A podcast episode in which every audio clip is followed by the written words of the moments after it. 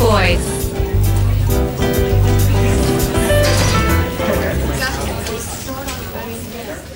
일년 우리 행사가 행사잖아요. 1년 중에. 근데 이게 Christmas is a once in a year event and this year it fell on the weekend. But because there's been a trend of families doing a lot of activities outside their homes, like eating out at restaurants, there's been decrease in sales of cakes these days. And what's making things worse is the recent rise in egg prices, which has led to the hike in cake prices. Consumers feel a big difference even when prices are raised by 500 won to 1000 won. I've been purchasing one tray of eggs for 7,000 won these days. I've purchased eggs directly from farms for a long time, so I do have an egg provider, but their supply has definitely decreased. I can't imagine how difficult things must be for these providers.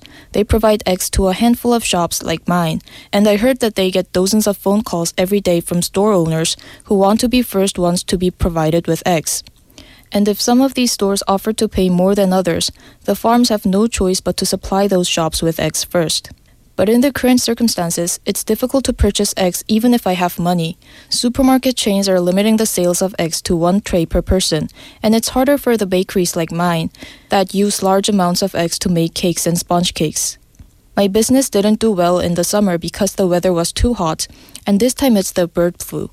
It also doesn't help that the overall economy is already doing so poor, both for business owners like me and the consumers. I would imagine that large franchise stores aren't struggling as much as we are, but I'm not even sure about that anymore. But I've definitely heard that many small scale bakeries like mine are trying to sell off their stores.